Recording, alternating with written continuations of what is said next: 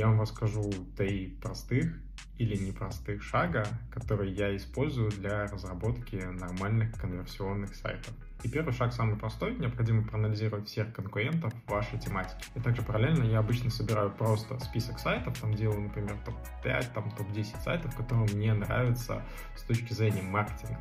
Вторым шагом я собираю максимум информации о компании. Есть такая замечательная вещь, как 117 вопросов упаковки, разделенных по определенным категориям. Они затрагивают продажи, они затрагивают продукт, они затрагивают компанию. На финальном третьем этапе я начинаю уже отрисовку ТЗ для дизайнера.